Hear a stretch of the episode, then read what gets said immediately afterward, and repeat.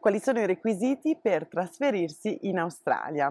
I requisiti cambiano a seconda del visto. Vediamo però quali sono i principali.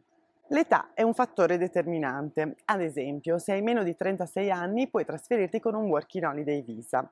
Il mio consiglio è quello di trasferirti entro i 34 anni, così puoi godere di due anni di Working Holiday Visa con permesso di lavoro full time. Anche la professione conta. Se svolgi un lavoro che si trova all'interno della lista delle professioni più richieste, hai più probabilità di ottenere uno sponsor o un visto permanente. Ricordo che uno sponsor significa che un datore di lavoro non solo vuole assumerti, ma ti sta dando anche la possibilità di rimanere in Australia. L'inglese è importante, se parli bene l'inglese hai la possibilità di accedere a lavori meglio retribuiti. Inoltre può esserti utile per ottenere un visto permanente.